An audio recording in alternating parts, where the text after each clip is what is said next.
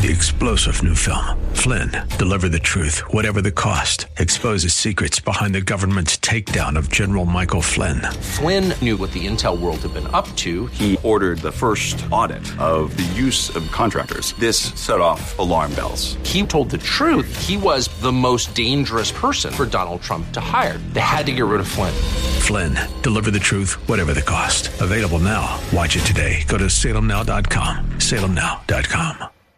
Welcome to the Georgene Rice Show podcast. This program was originally broadcast live on 93.9 KPDQ. We hope you enjoy the show. Well, good afternoon and welcome to the Friday edition of the Georgene Rice Show. For these first couple of segments, we'll take a look at some of the serious news. And then in the second half of this first hour, we'll take a look at the lighter side of the news and James Blend will join me to do just that. In our second hour, we'll share with you this week's Christian Outlook featuring some of the talk show hosts from around the country. We'll hear from Eric Metaxas as he talks with Max McLean about his efforts to bring the life of C.S. Lewis to the live stage and through his film adaptation, The Most Reluctant Convert.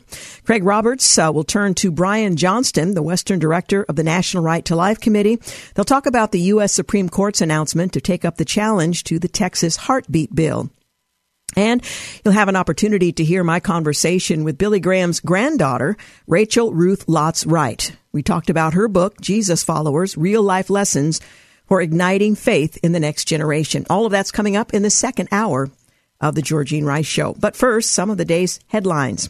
Well, the U.S. Food and Drug Administration approved the Pfizer BioNTech COVID-19 vaccine for emergency use in children aged 5 to 11 today. It's a critical step toward beginning vaccinations for that age group, we're being told. Well, the FDA FDA rather has determined this Pfizer vaccine has met the criteria for emergency use authorization. The FDA said in a press release, based on the totality of scientific evidence available, the known and potential benefits of the Pfizer BioNTech COVID-19 vaccine in individuals down to five years of age outweigh the known and potential risks. As a general statement, I suppose that makes sense unless you happen to be one of the few that uh, Uh, has a negative response, and parents are going to have to make decisions unless there's going to be a mandate. Well, the FDA granted the emergency use authorization days after a panel of experts recommended its approval. The dose size for kids is one third of the dose recommended for people age 12 and older. The agency cited data showing the vaccine was nearly 91% effective in preventing COVID-19 for the age group despite the smaller dose. And overall, 68% of all Oregonians, including kids who aren't yet eligible for the vaccine, have gotten at least one shot, and 63% are fully vaccinated. Well, the Oregon Health Authority on Thursday reported 80% of Oregonians 18 and older have now received at least one dose of COVID-19 vaccine, according to the CDC. The database shows a slightly higher number than OHA's uh, dashboard because of reporting from federal facilities like the Veterans Administration. Overall, 68% of all Oregonians, including kids who aren't yet eligible for the vaccines, have gotten at least one of the shots. OHA said health officials still believe Oregon is below the level of herd immunity required to stop the virus from spreading. The state reached this vaccination milestone on the same day it reported 24 new COVID related deaths as well as 1,116 new cases. Their latest breakthrough case report found 72.1% of reported COVID 19 cases between the 17th and the 23rd of this month were in people who were not vaccinated. And I'm not sure why they would refer to them as breakthrough cases because that's for people who are vaccinated. Uh, there were 2,158, uh, rather 56 breakthrough cases in people fully vaccinated in 27.9% of all cases. There have been 35,424 um, COVID vaccine breakthrough cases in Oregon to date. Of those, 4.4% have been hospitalized and 1% has died. Well, Portland's reputation has uh, taken a bit of a beating recently, and as a result, organizations and companies that thought about holding big conventions here, bringing tourists and money with them, are now looking elsewhere. Well, that's according to a recent tourism report by Travel Portland. The agency presented its findings to Portland City Commissioners earlier this week. Here's the problem. Around the world, too many people associate Portland with homelessness and homicide, Commissioner Mingus Mapps said. He uh, is the city's tourism liaison. Like most of the city council, he was not surprised by the findings. Today, a significant uh, a significant chunk of humanity is afraid of spending time and money in our city, he said. Portland's specific issues that are related to civil unrest and public safety concerns have exacerbated the negative occurrences of declining attendance and group cancellations. That's what Travel Portland President CEO Jeff Miller said. Well, according to the city, in 2019, tourism supported about 36,000 jobs in the Portland metro area. In 2020, about 10,000 jobs, down by about a third. Uh, about 10,000 of those jobs disappeared along with a lot of business. It doesn't seem like it's safe, a safe situation for a lot of people. Donald Kinney uh, who's part owner of Spirit 77, chimed in saying, Well, the restaurant depends on a lot of tourism, especially from the nearby convention center. He worries what the pandemic plus Portland's not so pretty image will mean for business. And lots of business owners are facing that same question. In other news, Terry McAuliffe emails reveal an effort to uh, kill a Fox News story. The Virginia Democratic gubernatorial candidate, his campaign raised eyebrows by spending nearly $60,000 to hi- hire rather a high profile attorney known for masterminding election related legal challenges. When uh, Fox News sent the campaign a request for comment, the McAuliffe campaign scrambled to kill the story, according to emails mistakenly sent to the network. Less than a month before Election Day, McAuliffe's campaign spent $53,680 on the services of the Elias Law Group, a firm that Mark Elias started earlier this year. Uh, Elias had uh, formerly worked as a partner at the law firm Perkins Coie, which the Hillary Clinton campaign hired in 2016 in order to conduct opposition research on Donald Trump. Research that included the infamous Christopher Steele dossier that's since been discredited. Republicans have accused Elias of lying to hide the Clinton campaign's role in funding the dossier. House Republicans accused Elias of having a serious conflict of interest when he represented Iowa Democratic candidate Rita Hart in her effort to overturn the results of her extremely narrow loss to Republican Representative Mariannette Miller Meeks.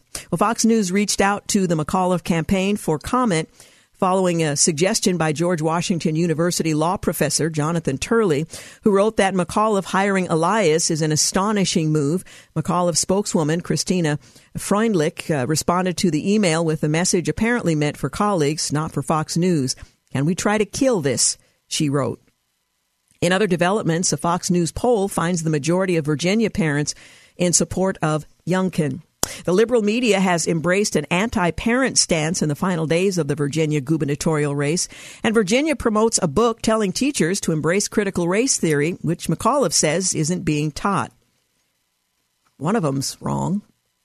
A California school board member who fired an expletive at a parent had second hot mic slip up, according to a video that's um, been released. The president of a California school district who apologized this week for cursing at a parent who was speaking out against the mask mandate in schools during a Tuesday meeting was apparently caught on a hot mic for a second time during the same meeting, according to a social media video.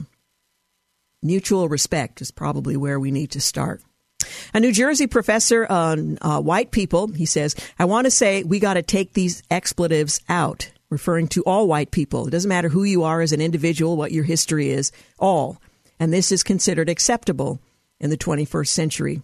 The Kansas University Student Government Senate has denied a conservative group official status. Not really new news there. A defiant Yale student and Native American Association member has refused to apologize for a racist email. And Loudoun County documents show the sheriff's frustration with the school board's treatment of residents. Well, Speaker Pelosi claims the most progressive are back uh, to support the infrastructure bill. The House Speaker struck an optimistic tone after she was forced to delay a planned vote on the bipartisan infrastructure bill on Thursday night, asserting in a letter to colleagues that most progressive lawmakers who opposed her timeline were still committed to backing the legislation. As you know by now, the House will postpone the vote on the bipartisan infrastructure framework, she said in a letter. The good news is that most members who are not prepared to uh, uh for a yes vote today have expressed their commitment to support the BIF.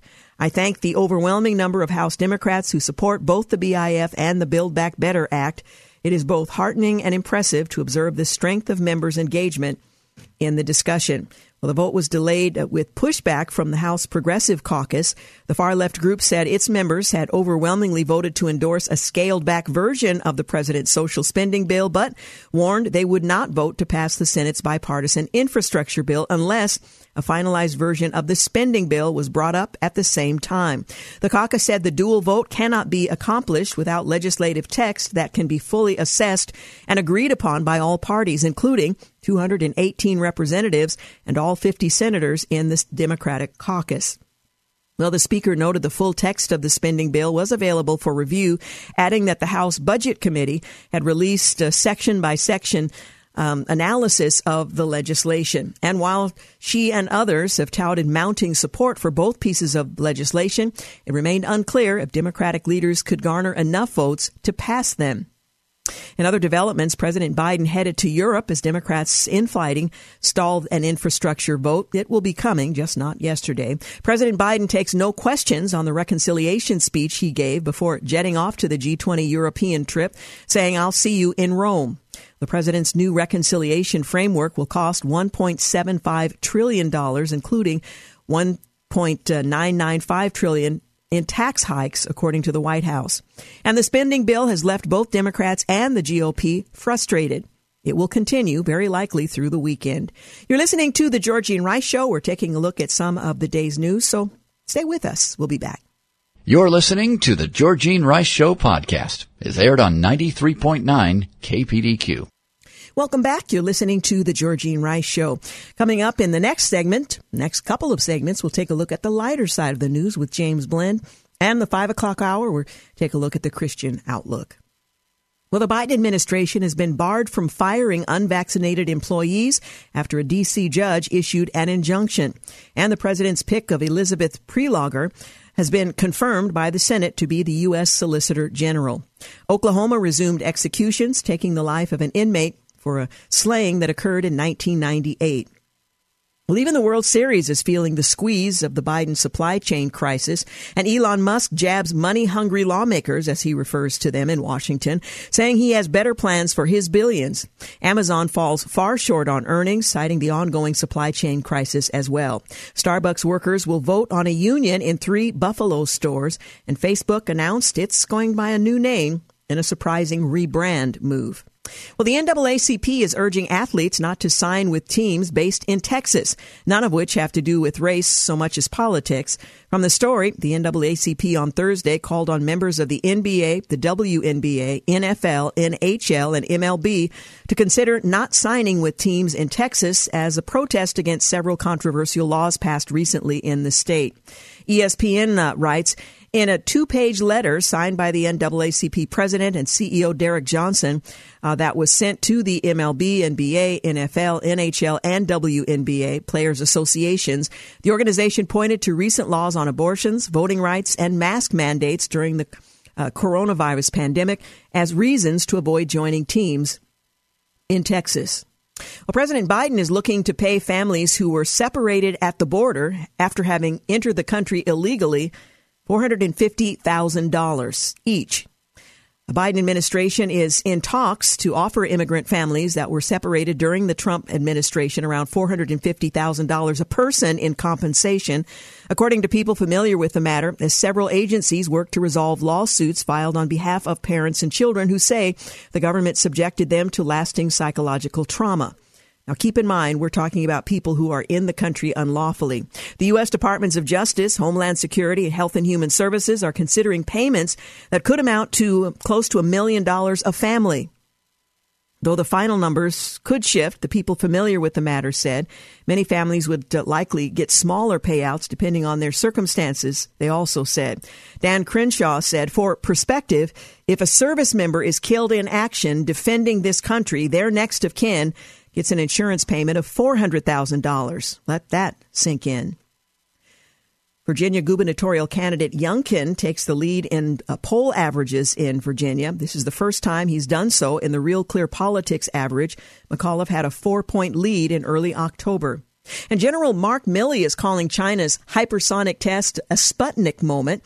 The nation's top military officer called the suspected test of a hypersonic weapon system very concerning and almost like a Sputnik moment. Amid increasing tension between the U.S. and China. Beijing is believed to have um, tested a weapon system during the summer, but neither the Defense Department nor U.S. intelligence agencies had formally acknowledged China's suspected test of a hypersonic weapon system. So, Milley's recognition and characterization of the suspected test is significant. Well, President Biden wants to double the funding to the IRS. The White House has released a new spending framework, not a written bill, uh, to bolster the president's uh, Build Back Better agenda before he heads overseas. That was yesterday, Thursday afternoon. The revenue portion of the plan shows the framework doubles funding for the IRS. Phil Kerpen points out doubling the size of the Internal Revenue Service to try to wring $400 billion out of Americans is a recipe for disaster. And Kevin McCarthy points out, put this in perspective. As a part of their socialist scam, Democrats want to hire more IRS agents than the population of President Biden's hometown, Scranton, Pennsylvania. Well, McDonald's has raised menu prices to combat higher employee wages, as have a lot of restaurants. McDonald's Corp is raising the menu prices to keep pace with the growing costs of hiring, the company said, with wages alone up uh, at least 10% so far this year at U.S. restaurants. President Biden and the Democrats' budget deal adds over a half trillion dollars of climate spending uh, to, as the story explains, help Biden demonstrate at a high profile United Nations summit this week that the United States can meet its international climate commitments. A GOP poll shows Nancy Pelosi's net favorability dropped to 36% approval rating across congressional battleground districts with a solid majority of 57% of Americans disapproving of her performance. The most flattering numbers for Pelosi came in at uh, 37% approval. A Florida school takes young children to a gay bar for a field trip. A school board member brags that she was honored to chaperone the affair. But this, uh, from the story, the Department of Education is sending an investigator to the school on Friday to determine if there is a legally significant complaint. So it doesn't matter if it was right or wrong. You just have to have a complaint. Um, a spokesman uh, said from the school district. An AT&T employee is training program, I should say, calls white people the problem. Actually, we have more than one, and they're not all white. According to internal documents obtained by City Journal's Christopher Rufo, the company uh, implemented an initiative called the uh, Listen, Understand Act last year, which is based on the core principles of critical race theory, including intersectionality, system, uh, systemic racism, white privilege, and white fragility. The program peddles left wing causes, including reparations, defunding the police, and transgender activism, according to Rufo.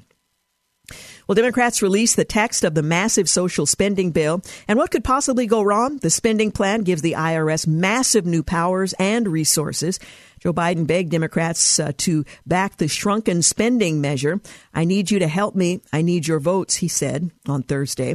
The president claims the reconciliation package will reduce the deficit. I'm not sure in what world that would be true, but not this one. Deja vu, Nancy Pelosi again stalls the vote on the infrastructure bill with inter-party revolt at hand. In a mind-boggling move, President Biden is considering paying border crossers $450,000. I thought it bore repeating. The FCC voted to halt China telecom operations uh, within the United States. And the Biden administration has been barred from firing unvaccinated employees at a D.C. judge issues an injunction. The vax mandate could uh, force the fire department of New York uh, and other uh, other companies to close as NYPD faces a street cop shortage as well. Well, the student staff uh, lap dance incident at a Kentucky high school followed other provocative events. Student staff, you've got adults who are being serviced by the teenagers in the school. I'll leave it at that. The California School Board president cursed parents on a hot mic more than once, and the second time after apologizing for the first. The Department of Justice is planning to pay $88 million to families uh, and victims of the South Carolina church massacre. And former New York Governor Andrew Cuomo has been charged with a sex crime months after resigning. A black lawyers group says New York concealed carry restrictions are racist and uh, uh, backs a Supreme Court challenge. Well, on this day in history, 1911, Hungarian born American newspaperman Joseph Pulitzer, 64, dies in Charleston, South Carolina. 1929, Black Tuesday descends upon the New York Stock Exchange. Prices collapse with panic selling and thousands of investors are wiped out as America's Great Depression begins. 1956, the Huntley Brinkley Report premieres as, a, as NBC's nightly television newscast. 1987, following the confirmation defeat of Robert H. Bork to serve as the U.S. Supreme Court, President Ronald Reagan announces his choice of Douglas H. Ginsburg a nomination that would fall apart over revelations of Ginsburg's previous marijuana use. 1998, Senator John Glenn, at age 77, roars back into space aboard the shuttle Discovery, retracting the, uh, rather retracing the trail that he'd blazed for America's astronauts 36 years earlier. 2012, Superstorm Sandy slams ashore in New Jersey and slowly marches inland, devastating coastal communities and causing widespread power outages. The storm and its aftermath would uh, be blamed for at least 182 deaths in the U.S. 2014, the San Francisco Giants win Game 7 on the road for their third World Series title in five years as they defeat the uh, Kansas City Royals. And finally, on this day in history, all but 10 members of the Houston Texans take a knee during a national anthem, reacting to a remark from team owner Bob McNair to other NFL owners that we can't have the inmates running the prison. It's usually the asylum, but nonetheless, players found it rather offensive. Well, coming up, we're going to take a look at the lighter side of the news. You may not have known, for example, that today is National Cat Day. National Cat Day. I, I, who decides these things? But that's what today is. We'll talk a little about a little bit about that, and then in the second hour, we'll hear from Max McLean. He is, in fact, um, adapting a stage performance into a, t- a um, movie, The Most Reluctant Convert, that's going to be released, I believe, next weekend. We'll hear from Brian Johnston. He is with the National Right to Life. He'll talk about the U.S. Supreme Court announcement to take up the challenge to the Texas heartbeat bill. That's coming up on Monday, November 1st. And then, of course, they're going to hear arguments regarding the Mississippi um, law on December the 1st. And you'll also have an opportunity to hear my conversation with Billy Graham's granddaughter, Rachel Ruth Lotz Wright. We talked about her book, Jesus Followers Real Life Lessons for Igniting Faith in the next generation. That and more coming up on the uh, Christian Outlook. You're listening to The Georgene Rice Show. We'll be back in just a few moments, and when we do return, it will be with James Blend. You're listening to The Georgene Rice Show podcast. It's aired on 93.9 KPDQ. Hey, welcome back. You're listening to The Georgene Rice Show. Joining me for the next couple of segments, James Blend, as we take a look at the lighter side of the news. Happy National Cat Day, James. I know this is probably one of your favoriteest of holidays. Yeah. I wouldn't mm-hmm. even apply the word holiday, but it is National festive, Cat Day. Festive celebration? Yeah, I suppose. And by the way, there's a new dating app for cat forward lifestyles. So if you are really that into your cat, there are ways to incorporate that in other aspects of life. If you want to be their um, their good friend, you got to get uh, with their furry friends as well. So uh, if you want to um, deepen your relationship with your cat on National Cat Day, we've all seen the dating app profile uh, tropes dude posing with a big fish, guy hugging a big dog, woman with cat smooshing on her cheek. And we all judge those pictures. Well, some of us don't even look at them, so maybe we don't. But there's a new app Tabby is the name of it, the dating app for cat forward lifestyles that could help singles overcome some catty misconceptions. It also has a perfect way to trend on hashtag National Cat Day, aka Friday, October 29th. The creator is even uh, braving ABC's Shark Tank tonight to prove it. So this is a, a pretty big deal. According to one recent survey, 43% of singles believe that they can uh, ascertain a dating app user's personality based on their profile pictures alone. Posing with their pet may indicate a few positive qualities such as responsibility and care. However, research shows that there is a common stigma attached to cat ownership, as one recent study suggests that some uh, women found that men holding cats is to be less dateable as opposed to men with dogs. that's according to the conversation. So there you have it on this National Cat Day. Probably more than you ever wanted to know about the subject. Uh, yeah, absolutely. I, am you know, I'm not what I would call a uh, cat person myself, so you know.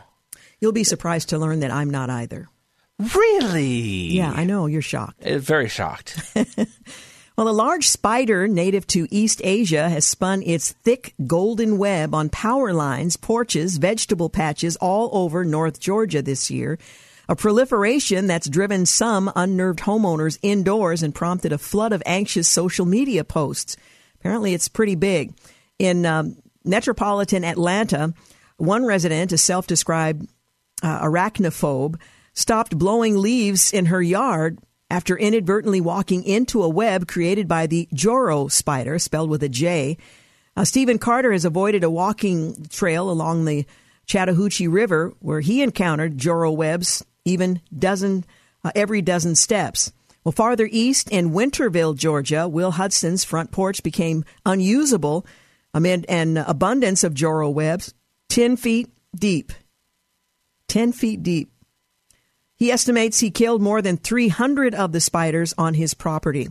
The webs are a real mess, he says. He's an entomologist at the University of Georgia. Nobody wants to come out the door in the morning, walk down the steps, and get a face full of, well, spider web. The Joro spider is part of a group of spiders known as orb weavers uh, for their highly organized wheel shaped webs. Now, common to Japan, China, Korea, Taiwan, uh, these female spiders have colorful yellow, blue, and red markings on their bodies. They're actually quite uh, pretty in terms of color. They can measure three inches across when their legs are fully extended. That's a big spider. And apparently, they uh, weave a pretty big web. It's not clear exactly how and when the first Joro spider arrived in the U.S. In Georgia, a researcher identified one about 80 miles northeast of Atlanta in 2014. They've also been found in South Carolina, and Hudson is convinced they will spread across the South. It's also not clear why they're so abundant this year, though experts agree their numbers have exploded. Kind of makes you glad to live in the Pacific Northwest. It, sir, well, I mean, you know, the question is a Joro spider versus murder hornet. I don't know. Well, there, there's Uh, a. I mean, that sounds like it should be a reality show. Actually, It probably will be. I, I, I don't think I'd watch it, but I'd want to know the result. Well, this morning, no, it was yesterday morning, I got up and I was having my breakfast in the TV room and I looked up and there was a creature. It must have been three to five inches long and it was thick and it, I think it had wings. I absolutely panicked. Uh, I get up earlier than Dan Rice does, so I ran upstairs, woke him from a sound sleep, and said he had to come and rescue me because this thing was working its way up the wall, and he had to come and scoop it up. I'm not sure if he set it free outside or what he did, but the thing was terrifying. It wasn't a spider because it didn't have enough legs, but it had quite a big body. It wasn't a moth. It wasn't anything I'd ever seen before. It was terrifying. A mystery bug. I would have taken a picture, but that would have required the two of us to remain in the room at the same time, and that Y- yeah, wasn't possible. and I'm both glad and disappointed at the same time. Yeah. You know, if you're not fond of spiders, you may find kindred spirits in other spiders. One researcher worked with a um, jumping spider, or spiders plural, and found that they know to get away from the presence of other possible predator spiders, even if they've never encountered them before. Uh, and so you have um, spiders who have arachnophobia. Um, her research uh, in what the uh, the season brings in terms of large spiders was the what prompted her to have this conversation. But rather interesting to consider that spiders apparently are afraid of some of their kinfolk. What does it say? Does that mean the best repellent for spiders is a mirror? Maybe so. I was gonna. I was thinking another spider, but that would just make things worse. Yeah, you don't want to. No, I, I think keeping it at one and going with the mirror look. It, Yeah, yeah, That doesn't totally look. It's like that looks like me, but kind of in reverse. So it's got to be someone different. Ah, get me out of here. Nicely done. Thank you. You're welcome. A North Carolina town found itself under siege by buzzards, and nothing the locals do will scare them from what they seem to be doing, their work. Well, the buzzards have chosen the town of Bunn as a meeting place for the past year, and they're congregating at every available location. On Wednesday, there were 28 buzzards perched on a cellular tower, another 21 at the high school across the street. Does a movie come to mind? They weren't buzzards, but they were birds. Um, one resident counted 58 buzzards in her yard, on the roof, along the fence, and atop the garage at one point. She said the unwelcome visitors would perch on her chimney and uh, peck at the bricks, pulling them down. These are big birds. Other locals say the buzzards, buzzards rather ate the roof vents off the restaurant in town about 30 miles northeast of Raleigh. Well, no one in Bunn seems to know why the scavengers have taken a shine to their town, but various attempts to evict them have failed. Back in December, Bunn High School fired a propane cannon day and night. Well, it worked for a while, according to the police chief, but the birds returned. The school also hung vulture effigies around its rooftop to deter the birds from gathering. Didn't keep them away either. Commonly called buzzards, the birds are black or turkey vultures. They are big and just very unattractive birds. Federal and state law outlaws killing them, hurting, or harassing them. So I'm not sure how the cannon fits into that. That's according to the North Carolina Wildlife Resource Commission. So any attempt to discourage them from nesting, perching, hanging out, pretty much forbidden. Sad. Truly, truly sad. The Skokomish River is home to an annual salmon migration, but it's also the most flood prone river in western Washington. And when you put the two together, the salmon get an unexpected detour and drivers get an unexpected sight. Well, those weren't your typical pedestrians crossing the street in Mason County in uh, western Washington during an atmospheric river Thursday afternoon. It was salmon. Why do the salmon cross the road? Well, to get to the other side. Well, the Skokomish River, about 45 miles southwest of Seattle, is home to an annual salmon migration, but it's also the most flood prone river in western Washington. And when you put the two together, the salmon get an unexpected detour and drivers get an unexpected sight. There's a road nearby the river, according to a hydrologist Uh, with the National Weather Service in Seattle. So basically, what's happening is the salmon are trying to go upriver. But when the river floods, they don't necessarily know what's the actual river channel and what's not. So they just follow the water. And sometimes that water takes them across the road. Well, the surreal sight typically happens a few times every day, mainly during the autumn migration runs, late October through November into December, probably the most common months to see that.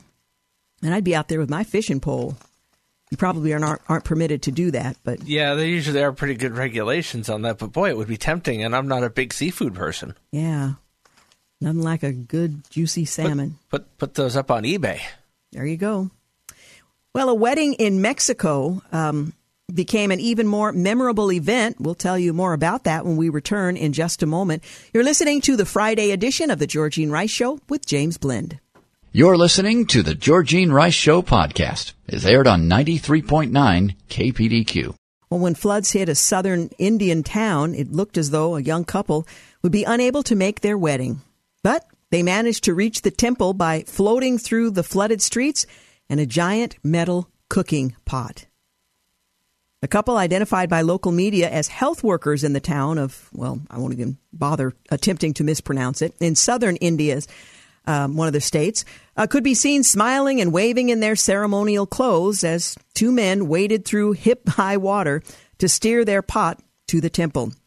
They were married uh, in a ritual with only a small number of guests, for reasons I don't need to explain, while brown water lapped up against the edge of the building. Rains across this uh, area have triggered flash floods and landslides in several areas, killing at least 22 people. Um, they offered uh, the worst floods in a century back in 2018, which killed at least 400 people and displaced 200,000. So it can get pretty bad, but this couple, they were determined, they made it, and they were married. Congratulations. Well, the wedding in Mexico became an even more memorable event for everyone present when the reception was inter- interrupted by an unusual crasher, a wedding crasher. It was a bear in search of food. The video uh, by uh, user Angie Dessa shows the bear knocking over a chair and putting its front paws on a table during dinner at the wedding reception. Uh, people can be heard banging on pots and pans in an attempt to scare the bear away as the animal uh, roots around in an apparent search for food. And of course, there's food there. He smells it and wasn't deterred.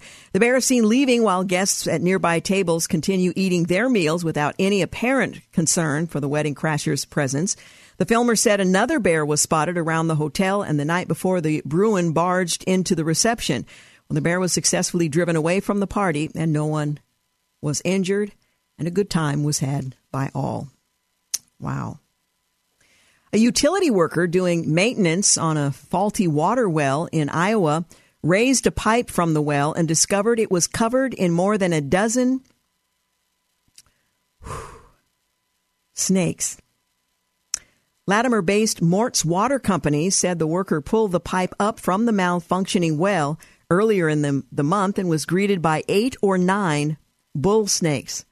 Uh, the company said in a Facebook post the snakes had apparently slithered into the well through the top of a poorly sealed well casing. The company said the snakes were a surprising sight, but they were not the uh, cause of the well's issue. The problem turned out to be a pump and motor in need of repair.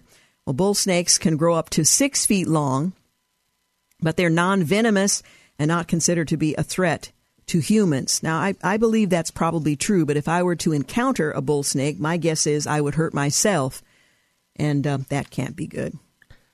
No, I mean, and you know, after I, I, suppose that's preferable to finding was it ninety something rattlesnakes under your house, like we talked about last, last week. week. Yeah, but um, certainly, uh, I, I'm not sticking around to ask the questions of the snake. Up to six feet long. And, you know, unless you know precisely what kind of snake it is, you don't want to approach a snake and assume it's not venomous or think you know unless you actually know what the thing can do. Yeah, you, you better know your snake colorings really well really because well. no matter how you phrase the question, they ain't going to answer. Well, three sisters in Florida share the same birthday, but they're not twins or triplets.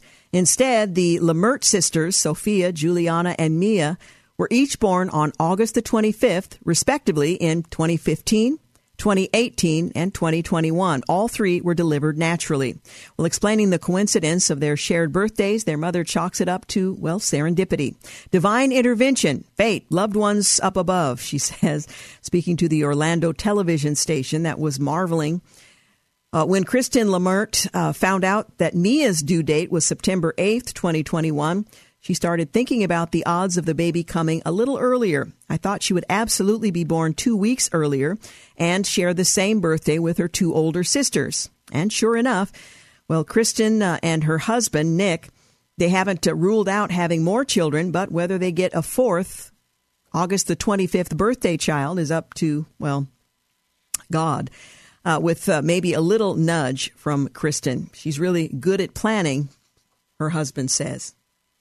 Wow. That simplifies things, I suppose, until they get it old enough to care. Say, and there got to be there's got to be a certain point where I mean I I know of like siblings who have close birthdays, um, and albeit different years, and they get it, and, and and same with brothers, and they don't like it after a while because Yeah, they have to to share. share. the attention. Yeah. It's the one day dedicated to you, and you, you have to share the attention. I mean, I'm I'm all- still a little bitter at my, my daughter for being born six days after my birthday. It's just a, a little close to my taste, and that's six days. Through no fault of her own. No fault of her. Well, no, mostly no fault of her own. Okay. Hey, Professor, hold the mayo. Well, short of help, Michigan State University is making an urgent plea to staff to volunteer in the campus dining halls, including the faculty. Uh, MSU's Residential Services Department has already asked 132 full time employees to work eight hours a week. The Lansing State Journal reported, but it's apparently not enough.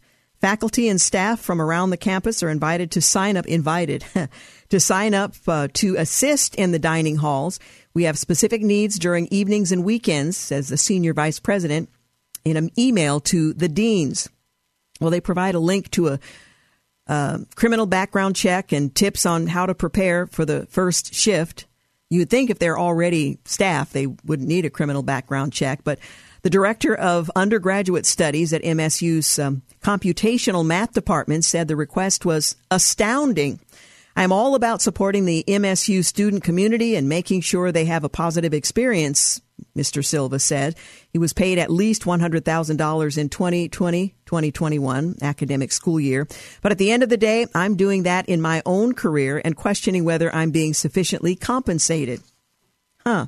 About 4,000 students typically work in dining halls, but only 1,200 were employed at the end of September, according to the State Journal. Starting pay was uh, recently raised from 12 to $15 an hour. And MSU is competing with local businesses for workers. And of course, you have fewer workers who are available and willing to work at all. MSU is no exception. Well, an emergency call made by a four year old New Zealand boy asking for police to come over and check out his toys prompted a real life call out and confirmation from an officer that the toys were indeed pretty cool. Police shared audio of the call on social media this week, along with a photo of the smiling boy sitting on the hood of the patrol cruiser, noting that while they were um, they don't encourage children to call the emergency number, the incident was well too cute not to share. The call begins uh, all business. This is police. What is your emergency? Uh, there was a pause as the unidentified boy hesitatingly said, Hi, and then the police, uh, and then said, Police lady? Yes, the dispatcher said, switching to a friendlier, singy, sing-songy voice. What's going on? Um, I can't tell you something, the boy asked, and after being told he can, says, I got some toys for you. You've got some toys for me, said the dispatcher. Yep, come over and see them, the boy replies. Well, a man then gets on the phone, confirming the call was a mistake saying the four year old boy had been helping out while his mother was sick. Well, a police dispatch call then goes out giving the address. There's a four year old um, out there that wants to show the police his toys. They got in the cruiser, drove to his house, and confirmed his toys were cool.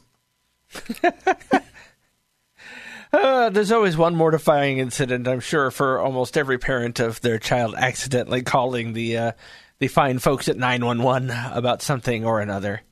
Well, the interesting thing is, you know, the mom was sick, so she's probably present somewhere, has no idea uh, that the little boy had made the call, and all of a sudden law enforcement shows up at her house. The uh, the one with Verity was uh, she had uh, wanted to uh, play with my wife's uh, cell phone and play a. a she has some learning games on there, and she was playing one of them, and all of a sudden she got very conversational. And my my mother, my wife was like, uh, "Who are you talking to?" And she looked. She could see by the phone that somehow she had accessed emergency services. Oh no! So she pulled aside, pulled over, got on the phone, and apologized profusely. And yeah, it was short, over shortly thereafter. Laughs were had by all except Verity, who was told not to do that again. Yeah. Oh, it is funny in hindsight. And we'll end with this one. Queen Elizabeth II is Britain's longest lived and longest reigning monarch, but don't call her an oldie. The 95 year old Queen has politely declined the honor of being named Oldie of the Year by a British magazine saying she does not meet the relevant criteria. Well, the Oldie magazine on Tuesday published the Queen's response to its suggestion that she follow in the footsteps of former recipients, including former Prime Minister John Major, actor Olivia de Havilland, and artist David Hockney. Her Majesty believes you are as old as you feel. As such, the Queen does not believe she meets the relevant criteria to be able to accept and hopes you will find a more worthy recipient said the letter from her assistant private secretary. He ended the letter with Her Majesty's warmest best wishes. In other words, don't you dare. Uh, well, the Queen, who was widowed this year, still keeps a busy schedule of royal duties. On Tuesday, she held audience with diplomats and hosted a reception at Windsor Castle for uh, global business leaders. She's 94, although just in the last few days she's been a bit under the weather. And her yeah, doctors say, recently I saw said just today that she was yeah, put on two, two weeks. weeks. of bed rest. Yeah. yeah. Well, the Oldie of the Year prize honors people of advanced age who have made a special contribution to public life. The Queen's husband, Prince Philip, who died in April, received the accolade in 2011 when he was only 90. Well, after Only. the Queen declined, this year's Oldie of the Year award went to movie uh, royalty instead. French American actress and dancer Leslie Caron, who is herself 90 years old. I, I wouldn't decline. No, I, you know, I mean, at 65, I might actually qualify. I should give him a give him a call. at, at the very least, you're you're in the discussion. well, at least I'm old enough. Let's put it that way. All right, we're going to take a quick break. Uh, we've got news and traffic at the top of the hour. When we return, we'll share this week's Christian Outlook. So stay with us. Thanks for listening to the Georgene Rice Show podcast. If you'd like to download a podcast of the show or would like more information on today's guests, please visit the show at kpdq.com or on Facebook. Follow the show on Twitter at grice show and like us on Facebook. And join us live every weekday at 4 for more critical thinking for critical times on 93.9 KPDQ. Three star general Michael J. Flynn, head of the Pentagon Intelligence Agency, knew all the government's dirty secrets. He was one of the most respected generals in the military. Flynn knew what the intel world had been up to. He understood its funding. He ordered the first audit of the use of contractors. This set off alarm bells. The explosive new documentary, Flynn, Deliver the Truth, Whatever the Cost, uncovers the facts behind this scandal. Flynn told the truth. He was the most dangerous person for Donald Trump to hire. I find out the worst enemy that I'm going to face in my life is right here in America. They took my assessment and they wanted me to change it. And I was like, I'm not changing it. They had to get rid of Flynn. With in depth interviews, archival footage, and never before seen personal records of the man behind the headlines. I just felt like I was drowning. Flynn, deliver the truth, whatever the cost. Available now. Watch it today. Go to salemnow.com. Salemnow.com.